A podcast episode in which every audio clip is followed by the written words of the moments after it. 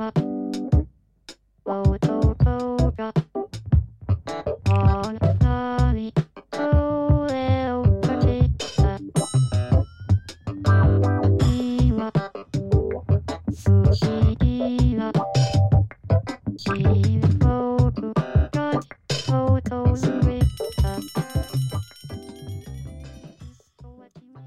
家好，大家好，欢迎收听老废物乐园。园，一点都不齐。啊。哎，这两天因为这个月没有更，就特别焦虑。然后昨天晚上本来想录，结果又因为各种问题也没有录成啊，好烦。错了，昨天晚上出问题出了十次，感觉就虽然没录，但也花了两个小时的时间。啊，哎，这个四月真的是疫情之后，确实万物复苏重启了，然后就发现了这个主机有很多的毛病。啊，好烦啊！然后大家，我相信好多听众朋友应该也发现了，就是可能之前也没有这种长的假期吧，就突然间给你放了两个月的假，然后又让你恢复到以前的工作状态的时候，就多多少少大家都会有点不适应，然后觉得时间不够用。是到现在你缓过来了吗？我没有，我坚决没有。我半个月时间，感觉自己活得很焦虑，就有一种暑假开学之后没写完作业那种焦虑。感觉刚刚刚刚适应这个这个不愉快的寒假，然后就就开学了，突然就开学了。是呀，所以就是不复工的时候，其实还挺盼着复工的。说实话，因为毕竟得恰饭，然后复了工之后就觉得啊，妈妈怎么办呀？这都是什么呀？就是感觉所有的日程全都被打乱了。头都秃了，感觉嗯，感觉前面刚刚调整好的，就是工作跟生活之间的这个衔接的状态。而且现在反正我吧，这工作还特别别扭，就虽然开工了，但是很多事儿又不能干。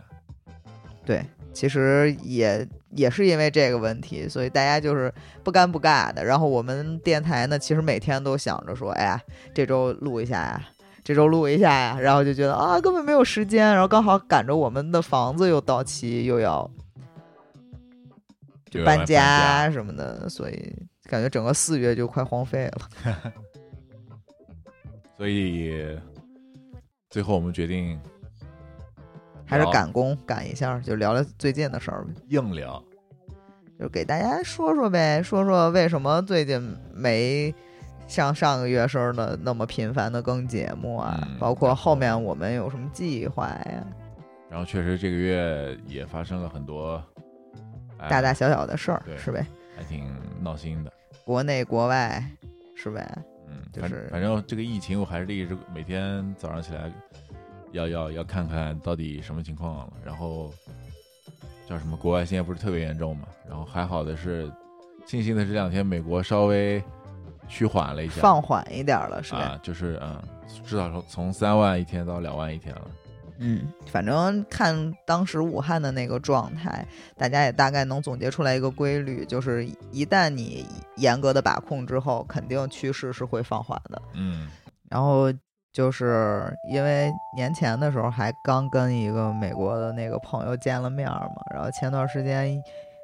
就美国这个疫情也是爆发挺突然的，嗯我给他发信息，刚好这姐们儿不是现在在学护士吗？嗯，然后我还说会不会被紧急征用去充当医务工作者来着？就是电视台那个对，就是他之前做那个电视节目那姐们儿，嗯嗯然后也应该是他不经常看那个软件儿嗯，三天没回我，我就特紧张。我说我靠，怎么了？不会有事儿吧？就是，反正我俩都是属于那种对方不回消息就特别慌。然后，然后这段时间因为国内也大家用用 VPN 的人可能都知道不是特稳定嘛，然后我 ins 就基本没更新。然后那天发了一张自拍，就是狗头保命，感觉是那种，就告诉大家我还挺好的，没啥事儿。然后底下一堆点赞，武汉刚爆发的时候，国外个个都看着中国，就怕中国这事儿越闹越大嘛。而且当时确实也报的不清不楚的嘛，所以现在好了，哎，换个地方来，是啊，而且很多人其实我听说的，很多家长在呃国内闹得最严重的时候，把孩子送出去了，然后现在就是那种高价求机票接孩子回来，反正，哎，怎么说呢？也不一定是一拨人嘛。这是一拨人啊，就是一个人身上发生的事儿。哦反正，哎，就感觉可怜天下父母心吧，只能这么说呗。哎，嗯，就是希望孩子好嘛。然后现在北京的状态就是，城内其实基本挺正常的。就如果你不出北京城的话，但是还是不能，就是公共场所是，如果你从外地进北京，你是不能进的，因为会查你的那个行程嘛。啊，对啊对我我的意思就是说，你就是在北京的这些人，啊你不出去，你就其实还挺正常的嗯，呃，就无非是多戴一个口罩然后不能进别人小区嘛。啊，对，就其他的其实还好呗，呃，不像刚开始似的那么严格了，但是我总感觉现在大家有点松懈，就是非常松懈，对，就是哎，主要是因为这事儿就是因为松懈才发生的，所以现在就是能不松懈就不松懈哎，确实这个东西也就是有点像那种就是谁知道到底怎么回事？就是健身的练核心一样，就是你我也知道坚持就牛逼，但是有点坚持不住了，就确实是时间长了，天儿也热了，现在明显感觉到温度一高，戴着口罩是特难受。前两天最热的时候，对，所以嗯，我现在也是跟大家说一下我的工作状态吧。我因为刚刚跟前面一个公司提起了这个离职的，对，然后因为疫情期间我俩在家里也老是想后面的事儿，因为确实打乱了很多你的节奏。比方说北哥的工作，其实如果没有这个疫情，现在这个阶段应该现在手头这个项目已经快结片儿了。对，呃，但是众所周知，一分耕耘一分收获。你没拍东西，你就拿不到钱，拿不到钱就会影响到家庭的这个生活。是啊，而且就相当于我只能拿个底薪嘛，然后然后老王的那个我也是半薪，等于是，嗯，对，现在又要换房子，对，所以就感觉是雪上加霜。然后北京的房价你们懂的，嗯，但是我们还是咬了咬牙，就是给自己升了个仓，就是换了一个比现在稍微大一点的房子。嗯，两个原因，一是因为现在房子小到我俩在客厅其实录电台，就是走路都很困难，因为扭，对，因为真的很难。然后就想换一个大点儿的房子，一是可以把自媒体这块儿就是再进一步呗，然后其次就是我也打算在家里头工作了，就继续回到以前的那种 home studio 的状态了。啊，就是纹身，也不是说前头那些店怎么着吧，就大家风格确实不一样嘛，所以感觉也是时候跳出来去想想自己的事儿了。嗯。北哥，你对工作上有什么计划吗？今年？嗯，其实我就一直在变。本来我其实也不知道今年我具体会拍些什么，就是公司给的给的片子。然后现在我们定了一个题目，我觉得还是有点兴趣的。就简单的讲，就是拍人们不同的人心中呃喜欢居住的那个城市。然后，但这东西我觉得有意思，是因为咱们不想把它拍俗了，然后。呃，所以可能会花比较长的时间吧，一年的时间去拍五到六个不同的城市，然后把它拍的比较生活化一点儿，但是又不是那种局限在吃的或者不局限在历史，想把它拍成一个就大家看住在这个地方的人看了以后会感同身受的一个片子吧。然后这个东西我觉得还蛮有意思的，所以嗯，就是所以我短期内也不会想着去调整我的工作什么。反正就是说，现在前面的新计划对于你来说，感觉还挺有动力的，嗯，所以就暂时好好做，做完这个项目是呗？嗯而且你之前也没太碰过人文的东西嗯啊，所以也算是开启一个新的工作模式呗，啊，挺好的。其实我因为这期我一直不知道说录点什么，我觉得其实跟大家聊聊现状挺好的，因为疫情期间多多少少大家最简单经济上头肯定受到冲击了。嗯，我觉得在就在座的所有人有一个算一个，不管你是高薪白领也好，还是你自己是私营企业家也好，还是说我就是一普通的上班族也好，就肯定都会受到影响，因为这个影响不只是国内，美国都熔断那么多次了，是呗？这也是骇人听闻。所以说，在家里出不去的时候，我想每个人都可能有考虑下一步怎么走。我操，这感觉就是一个特别一个一个一个一个重要转折点，在我们这一辈人。对，就是敲响了一个警钟，感感觉给整个世界的人都敲了一个警钟，就是说，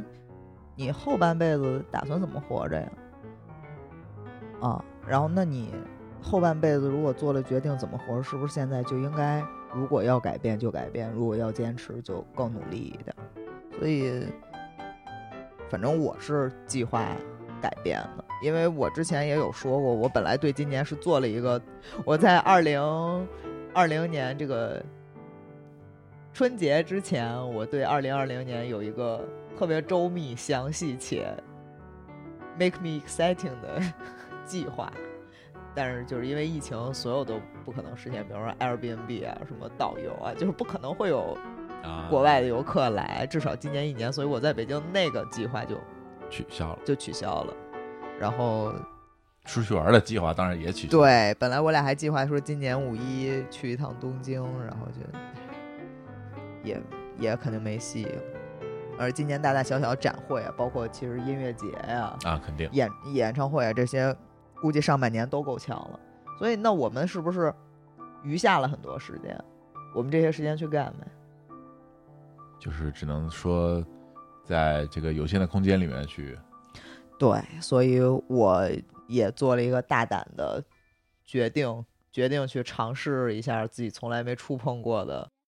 一个怎么说呢，表达方式呗。准备拍点东西了。就是过来抢我饭碗了。哎，不是不是不是，我就是一个怎么说呢？用韩国叫什么 PD 电视节目制作人嘛，就是他们会啊管啊那不是韩国到处都是是吗？一样。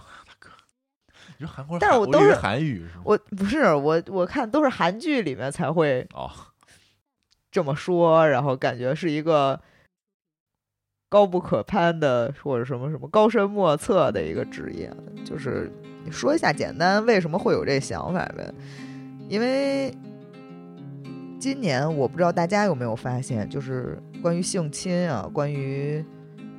猥亵、强奸，大大小小的这种社会性的新闻浮出水面。之前几年其实 Me Too 闹得也挺厉害的，但是总感觉不一样。就是之前感觉 Me Too 就是国外确实是有很多特别明显的案例嘛，你觉得国内的那个声音不够大？对，声音不够大，而且感觉也没那么大的力度引发多大的关注吧。有可能就是这一小撮人自己在关注自己这件事儿，也没有走出来。但是最近大家应该都知道这个鲍玉明这个事儿，嗯，是呗？就是性侵十四岁的未成年少女，然后而且是多次洗脑式的进行一个性，我觉得这已经算性迫害了。你你知道他现在放出了一个音频吗？录音，呃，他他这边放出的，他放出了他跟那个女孩的录音，嗯。然后澎湃我看澎澎湃新闻有发嘛，但既然他放出来了，就一定不是对他有害的。对，然后那个声音我稍微点了一点儿，大概就是里面听起来他们俩的关系不是怎么说呢？是比如说女孩会说你什么时候来看我，嗯，然后男孩说，呃然后男孩，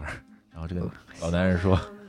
呃，你不是不让我看你吗？之类的，就是感觉像是是在调情，情侣之间的调情，是吧？对对，然后所以现在就新一轮的舆舆论又出来了，到底啊是怎么怎么回事儿？然后，嗯所以我是我我现在啊，虽然我没有听全那个音频啊，我的观点还是就这东西具体它背后的。就每一分每秒的实情是什么样的，你是不可能知道的。而且音频这个东西太简单了，嗯，所以剪嘛，我意思这这个东西，咱们还是就叫什么？就这个小事情去讲这个大的事件。对，就是因为我前段时间是觉得，为什么舆论的力量真的有效呢？就是我看到了，就是国家的官媒有发说，公安部跟就是司法部门已经就是介入去烟台去调查这件事儿了。嗯，所以我就发现，原来我们在网上敲键盘声讨这些坏人，真的不只是敲敲键盘，而且我身边也有真的发生在我身边我认识的女孩儿，就是维权，也是因为类似于性骚扰啊、性侵，确实也是通过微博的方式引起了当地的警方注意，然后也去找到她了。而且是警方主动联系到他，然后去跟他核实，然后去调查这个案件。后来怎么样了？呃，我今天没问他，啊估计我看他现在最近这几天状态挺好的，估计应该还挺明朗的呗。啊，因为前段时间感觉他他朋友圈发的所有东西都很丧，然后这几天感觉也在发一些比较开心的状态，所以大概率我觉得应该是比较明朗的一个发展。所以我我觉得是时候该站出来去啊，其实本来这个事情发生之前，我们也是在讨论这个关于平权运动的这个对，方法吧嗯，对，其实怎么说，呃，说平权吧，我觉得更多的就是一个平等呗，就是性别平等呗。其实现在我站在一个，我我经常跟朋友说，我说我是站在一个无性别角度去看很多事儿，就是因为我觉得你站在男性一边跟站在女性一边都是偏执的，你就要站在最中立的观点上去看问题，你才能得到一个切实可行能解决的答案。不是为了性别嘛，是为了弱者嘛。就是为了平等。当然，全世界人都知道一个道理，就是没有绝对的平等，但是我们要去争取相对最大化的那个平等而努力。小挣坨，对，所以就是呃说到这儿就说说吧，因为我这一个月的时间基本都在关注一些女性的话题也好啊，呃，文艺作品也好呀，包括一些新闻呀，包括一些网民的论调，就让我有点哭笑不得。我作为一个女性来说，我我觉得大家出发点本心都是好的，但是就是表达完之后，你给到别人的讯息其实是跟你的出发点有偏差的，甚至很多女权把自己就是树成了男人男性是女性的对立面。我就哎，就这种感觉，你也不，我这个人就觉得我我说我也不想喷他，因为其实他也不坏，但是确实他做出来这个事儿就是坏了。嗯，我今天有发朋友圈，然后底下就是有几个我平时觉得你先说你发了啥吧，不然大家也不知道。呃，对我今天发了一个，就是因为我在豆瓣看了几个女权小组嘛，所以我就写了一段字儿。我就是说看完了之后，感觉有点哭笑不得嘛。然后我说，话说回来，就是你维护任何人的权利或者争取何种平等的前提，都是你能够站在一个理性、客观、不偏执的角度去阐述这个点。就是因为你讲讲理嘛，你讲理你就得站理，你不能站人，对不对？你不能说我是个女人，我就为女人说话，谁有道理你为谁说话，这个是一个理性的前提啊。我觉得任何事情都是这样的。然后我我就说，我说那如果你把男女做成对立面了，那你解决的方案是清除地球上所有的男性吗？然后我下面就有很多女孩的回复，嗯类似于不在人权基础上谈男女对立分权的观点，都是恐怖主义的意识形态。啊，就是还说的挺对啊，然后还有一个女孩就是比较平易近人的方式说的，说她说，所以这叫女权组，不叫平权组。所以也有也有男孩会说什么，就是也有男孩有在给我回复啊，就是说微博上的就是特别吓人，说他每次看完了之后就感觉我是不是该消失在这个世界上呀？就你们都这么说了，我是不是应该消失啊？就因为这个男孩也是属于那种。我朋友圈里面比较被认可、被公认的好男人，所以就是我还是那个意思嘛，就是有的时候你去看一些东西的时候，你也会说“操，我也不是这样人”，但是你这么说你，我很，对吧？就是我很尴尬，所以就是像这类人可能就不会回了呗，然后以后可能也就不会看了，肯定不会看啊，然后另一类人可能就会怼回去呗，然后所以这个论那个评论底下就变成了两股势力对骂，嗯因为正常人都没有回复你们。嗯，然后 有的傻逼男的回复之后就被傻逼女的喷，然后傻逼男的傻逼。对，所以今天包括我看了那个，就是《和陌生人说话》里面他那个 PUA 的那个，嗯他也在说嘛，他说现在 PUA 也不只是男的 PUA 女的，嗯也有女的 PUA 男的。说总结一下，就是现在的 PUA 就是想把男性跟女性做成一个互相加害的状态，不是，所以做这我我不了解啊，做这个人有什么好处吗？卖课赚钱。就 PUA 叫 Pick Up Artist，就是 artist 对叫 Pick Up Artist，对，就是把妹把妹高手，对，就是把妹艺术家，二十年前就有这种电影了嘛，教人怎么把妹就是欧美那边过来的啊，呀还，收钱，啊就是这个东西是吧？啊，第一步我们要怎么样怎么样？对对对，什么五步法，什么五步陷阱法，什么什么钓哪种姑娘使什么招儿，然后女的也是什么如何空手套白狼，怎么骗别人家产，怎么就是，反正今天我看完那个之后就觉得我操，就大家活的是一个世界吗？你而且那个男孩儿被采访，那个男孩他说了一句话，我我我觉得挺真实的。嗯，他就说：“他说如果恋爱是个游戏，我就要打成最强王者。”就是一句话就暴露了所有这样的人的心态，就他们根本就没拿感情当感情，他们可能就是觉得我就要挑战最难的关，然后我就要打下更多装备。我觉得他们也不是最开始就这么对待感情的对，不会，基本上就是比较自卑的人啊，或者感情上受过挫的人呀、然后想想去通过某种方式去证明自己吧。反正最近就是真的在关注这个东西的时候，就会发现，其实看似表面上看似大家每天都在讨论这类的话题啊，但是其实从深度上，并没有多少真正所谓的意见领袖去做到了带着大家去深入的思考这个问题。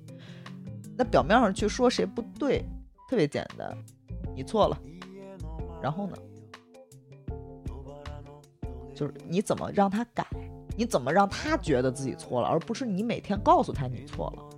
是啊，就是最终你是要男女坐下来一起好好吃饭的嘛。你不能因为有的男的傻逼，你就选择跟这个世界上所有男人为敌，那你回家也骂自己爸爸吗？对吧？就是，所以我我不是说攻击所有啊，我反而发现，就是今天我发了那个东西之后，我就发现反而是看起来脑子很机灵的人，嗯从来都没有发过任何喊口号的东西，嗯，就这些女性都是默默的做好自己。不傻呀，对，大家有什么好？大家都是，我看今天回复聪明的这几个女孩，都是那种家庭很和谐，然后夫妻特别恩爱，或者说就是有很好的感情状态。所以他们其实也没有理由发这种东西，而且正常稍微机灵点儿人都知道，我发完这个东西之后，我的如果发那种就就是那种太片面的东西，我的朋友圈里面有一半人是我的敌人了就。然后其实除了女性之外，其实男性的一些性别不平等也是一个更少被社会关注的点，我觉得，比方说男子汉不能哭，哭了就是软柿子，你就不牛逼，然后什么男孩就要 man，男孩就得怎么样，如果你怎么样了，你就不是男孩，你就娘炮。其实这种也是一个性别的不平等嘛，我觉得，为什么男孩就一定得帮女孩去干重活？如果我就女孩是不是也会看不起一些男孩儿？会啊，嗯，而且之前看到他们有那种采访说，呃，你觉得你遭受的性别歧视？他说啊，就是我个子矮，然后所有人都说，啊，就你这身高，打死我我也不会当你女朋友的，就因为可能身高，这种男的倒还好，不太会攻击了，就是不会互相攻击了。嗯，就身高的话，也会吧，可能。看人看人。对，所以我我还是这个话，就是我是女人，但我是女人的前提是我是人，所以我不仅要维护女人的利益，我要维护人的利益。我我也是这个世界上的生物，我要维护生物的利益，我也要维护这个地球的利益。就是要你先要看清自己的前提是什么吧。哦，其实这个东西跟种族其实有点像，就是总是跟自己像的人一类的人去对，而且最近我我就是因为自己要做这个东西嘛，所以我会或多或少的跟身边的男生透一点儿我的想法、我的概念，就聊到了现在一些视频也好，就更多是视频吧，可能也是因为现在是这种视频媒体时代嘛，就嗯。很多男孩儿我说完说我说哎，感觉好多东西都是做给女孩儿看的，根本男孩儿都不想看，就。平时感觉很冷静的男人都跳出来说：“对对对，我就看完那种东西之后，我就觉得，哎，干嘛呀？我又没怎么样。”是，所以我就更坚定了我想去花时间、花精力去做一些，就是让男孩儿看了之后不反感，因为本质想去改变现状，你首先得让男人改变。嗯，这倒是我说实话，是，对吧？就是所有女的都觉得女性应该被平等，然后男人无动于衷，有什么意义呢？真是最后是两性战争了就。对啊，就没用啊！就大家是伙伴，是朋友，是在，对吧？就你先别说是不是夫妻了，就是起码是伙伴啊嗯嗯，啊！所以，嗯，我还挺奇怪，就为什么看不到一个像样的说这个东西的人出来？我觉得这东西没什么难的吧。我我个人分析两个原因，一是你太平和的去说一件事，没人看；哎，这个是，其次就是赚不到钱吗，做这个。不是？那我觉得肯定是有人，或许或许只是没有说变成大众，就还是没因为没人看，所以我们没有发现这个东西，没有就我现在看到。的，我最认可的国内在做女性话题的女孩儿，在我个人看来都太偏执了。但是她已经算是我见过的最所以有可能就是因为偏执的人看的人多，我们才能看到她，因为她的那个曝光率才会高 maybe，啊，有有这个可能。嗯，而且确实你说实话，就是大家如果需要投出大量的精力去做这件事儿，又不能变现的前提下，很多人做着做着可能就放弃了。嗯，这个也是一个，因为确实挺耗费时间的嘛。所以你要不要讲准备做一个具体的东西是什么样？的？呃，我其实现在有一个大的定性话题，就是说去做一个平权呗，就平谁的权不重要，然后还会有一些子板块，就是比方说，我最近想要去做一个关于性骚扰、性侵的访谈，嗯。因为发生在自己身上，发生在身边的人身上，类似的事情，感觉听太多了。但是我们在网络上能看到有谁主动承认自己被性侵过，其实是很少的。因为我有在搜，感觉聊性侵都是聊别人家的事儿，嗯就是自己的事儿不想说出来。两个前提吧，我那天就在说嘛，我说时间不对，有可能受害人年纪小，有可能受害人这个阶段不得不屈从于某些性压迫，这个都是有可能的。还有一个就是因为作为女性来说，我更感同身受的就是，如果没有你身边没有一个支持你去做这件事的男人，这个男人是你的家人也好，是你的另一半儿也好，如果没有这样一个人，其实你是很难去迈出这一步的。因为女孩就是会想说，即便我赢了，把这个坏人惩罚了，那是不是也在惩罚我自己？自己被社会可能就有有色眼镜？嗯，而且中国毕竟跟西方也不一样，因为东方文化其实就不谈性，不谈性，而且特别是对女女生这方面，你说过提了这个，你就是已经你已经错了。因为我我其实那天我就在想，我说真的聊到两性话题，真的跟性有关的 part，在我们家全部都是我妈妈来负责跟我传达。我从来没有听到我爸爸跟我说，如果有人侵犯你，你回来跟我讲，我去惩罚他。他会说什么有人欺负你，你可以跟我说，但是我不知道两性关系算不算被欺负，所以其实所以，就中国这种传统的文化，可能也导致了很多事情根本浮不上水面，就是不知道藏着多少这种鲍因为我。这两天给我身边的女孩儿朋友，就是平时也会经常打电话聊天的人，就就讲嘛，我说我想做一个，就是关于被性侵者的一个采访嘛。嗯然后大概分两派，一派就是说，啊，肯定不想说呀，这种人，也没肯定没多少人愿意站出来说承认自己被侵犯过。嗯，还有一派就说啊，还有这种事儿，就完全不知道，就觉得我都不知道身边会有这种事儿，以为都是新闻上可能。就跟我们男的感觉一样，哎，这种事儿还是新闻里的。对啊，但是换句话讲，有谁会真的 去跟所有人说，哎，我被怎么了是呀，不可能啊？就算是男的也不可能。对啊，我，对吧？干得着吗？对啊，所以其实这就是一个大的问题。我觉得是如何接下那个不完美被害者的羞耻心，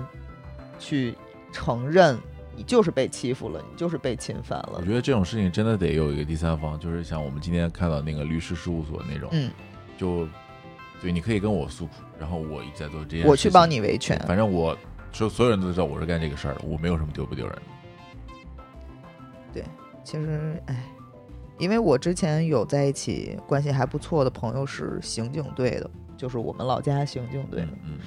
记得那个时候，我们基本每周都会一起吃饭啊，就是他基本上就说每周都会有强奸案，就是报强奸案，嗯，就是不是强奸，是不是仙人跳，有可能嗯都有可能，但是就是关于强奸，每周都会有。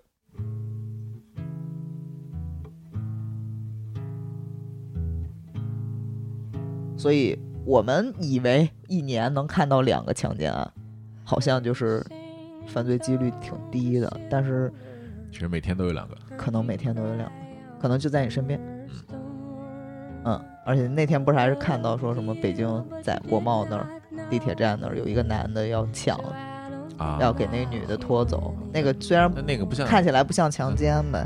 抢劫什么嗯对，感觉像人贩子干的事的，啊，但是还是会让人觉得挺惊恐的应。该知道捡尸吧？我知道酒吧门口，啊，我知道啊，我看过好多。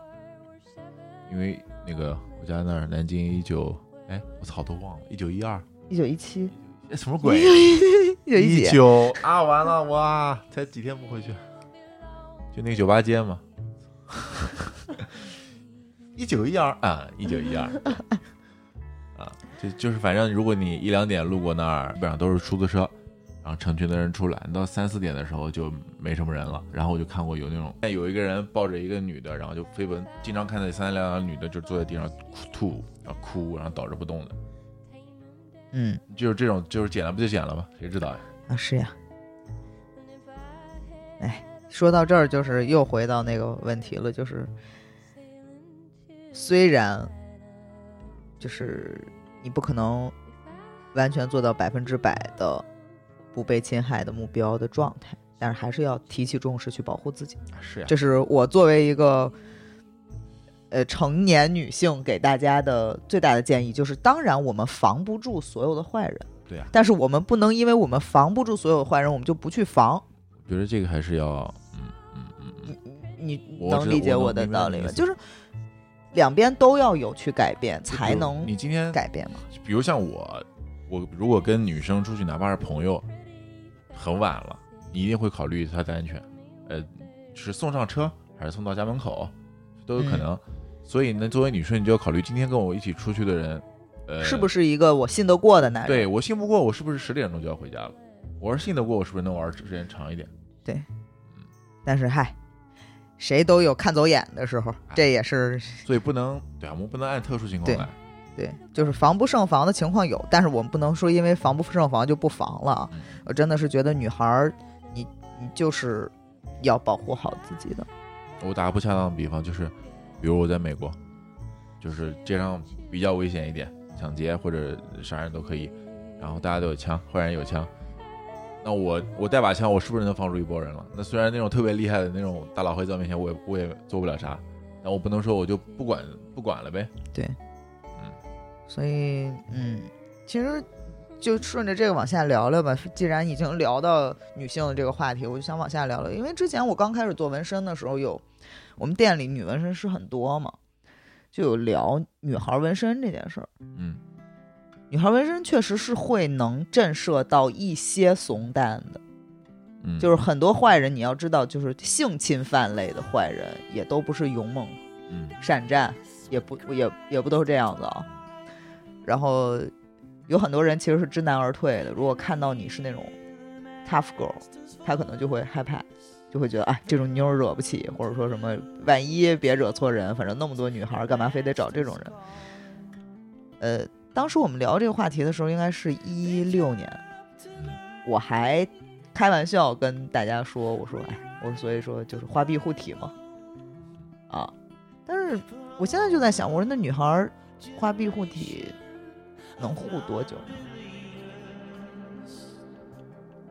那冬天怎么办？女孩儿要纹满一脸纹身吗？所以就治标不治本。对但是就是会有那种弱的女孩，就是会被成为猎物的目标，就是那种就是把你当成猎物，把你当成目标。比方说个子矮矮一点的、瘦弱一点的，然后看起来更文静的，就大家都看《动物世界》知道，狮子出去狩猎的时候也会找那种弱的下手。但是这就回到一个问题，就是不是每个女孩都想去当一个强的女孩。我有没有选择当一个弱的女孩的权利？如果我就是一个内心弱的女孩，我又没有成为我自己的权利呢？是不是女孩就一定要强？所以我觉得这么讲的话，就是真的需要整个社会把这个，呃，比如说有类似的事件，就让它浮出水面，对，就有舆论，或者就去惩治它。那这样一来就是犯罪的人没那么容易犯罪，二来就是比如说女生会提高警惕，男生也会觉得说，我要不要保护一下这个女生？对啊，或者更自私一点说，就男孩会觉得说，哎呀，可别惹事儿，万一人家告我呢？啊，就美国会这样啊，因为美国不是说只要你跟一个女孩处在一个车里面，女孩就可以告你强奸吗？所以很多男孩其实第一次约会的时候都很谨慎，就是是特别怕被告或者被怎么样。所以更多的应该需要法律，因为我们现在还是说是法治社会嘛，还需要法律去约束。其实法律是一个道德的底线嘛，对，就是我们得把底线稍微架得底线高一点啊，底对线高一点。反正而且而且这样，其实父亲也会，就像你说，你父亲没有说更多的呃多少的关于性的保护这方面的知识给你，那我们这一代人往后就会有了。对其实现在想想，哎，就是东方这个不谈性的文化，真的是让人挺挺难受的。其实很多问题都是主要是跟现在社会有一点，稍微有一点脱节不接节了轨，对对，尤其是对女孩儿，可能男孩儿还好一点。女孩儿真的是每天感觉过得懵懵逼逼的，就根本不知道什么样是被欺负。其实是，但是大大的来看，可能这一二十年也是在在进步在，进步了。确实是在进步。所以我觉得每一代人，当你遭受过一些，比方说因为时间，或者说因为一些社会的状态而遭受过一些不平等的待遇的时候，我觉得正常人啊，脑子都会想着说，那我一定让我的下一代人去避免这种情，况发，生对。啊，对呀。啊，所以这就是社会进步的源泉嘛。啊，也不能指望法律把所有东西都做到一百分。是啊，而且我这次还是说回鲍玉明这个事儿，我觉得政府挺及时的，反应挺及时的，因为政府的耳朵不可能那么长，听到所有人家有没有什么声音。其实跟那个李文亮的事情一样，不管最初什么样，最后也是因为舆论嘛。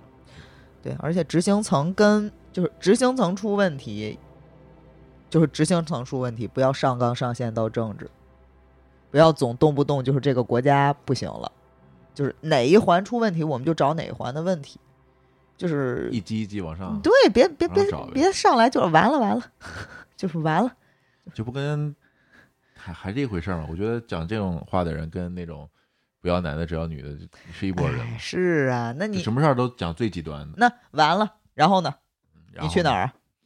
你活不活着了？然后然后呢？对啊，就往前看，对不对？做事情都咱们就像今天还不是今天了，前两天就有一个事情是讲广州那边对黑人的一些，嗯，你看到了吗？我我没有，嗯，这大概就是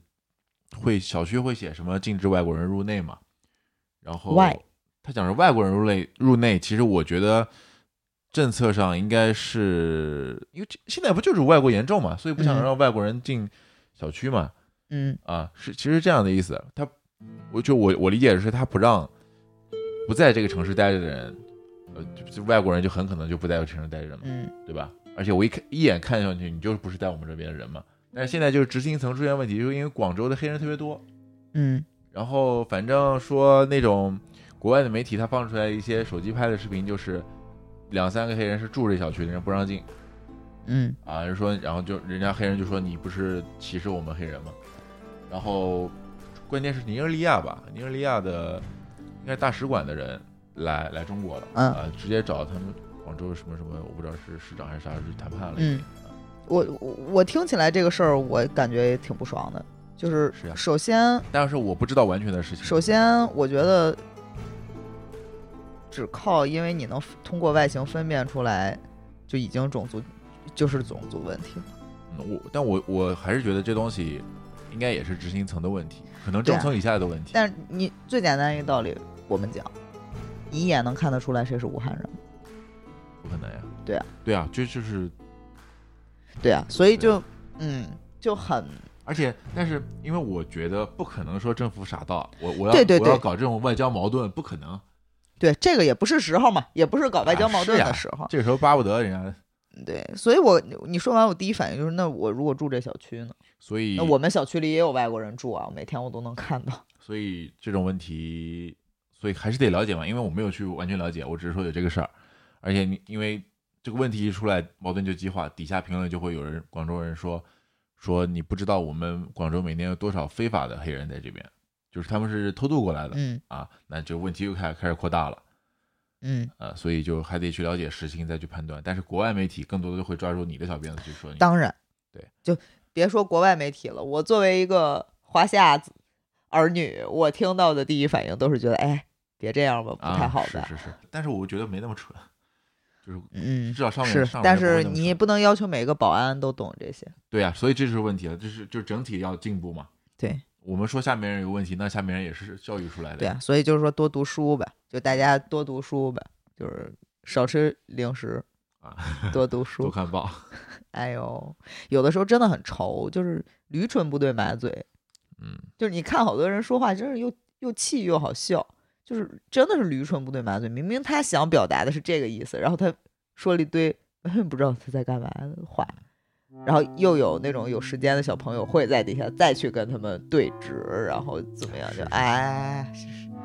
感觉现在我就是那种老年人看世界的心态。哎呀，这什么呀？但其实也不该这样。其实其实我们还是卡在这儿了，嗯得再往往前走一点，可能就能简单的几句话把事儿讲明白了。对我现在其实有的时候不知道怎么去表达我的观点。啊，就是卡住了，对那反正差不多。差不多呗。然后这个月可能最多只能更新两期了，啊，因为我们就只完成一个这个主播指标就指标对对，因为这这个月确实事儿太多了。我们马上要搬家，搬完家之后我还要离开北京几天，所以就嗯，反正这期就感觉哎算敷衍吗？不敷衍，我觉得，我觉得最想讲的事情吧，也就是这个了吧，对，嗯，那就这样吧。就这样吧。然后，哎，对不起大家，对不起大家，实在是，哎，有心有余力不足，我这这太想录了，我就每天都想录，我就没劲儿。嗯，那希望大家怎么说呢？收拾好自己的心情吧，就是 对，调整心态挺重要的。就是希望都能都能好起来吧。嗯，一切都好起来呗，希望国外也好起来，然后就是世界和平。共同繁荣。拜拜。拜拜。哒哒哒。啊不不不不。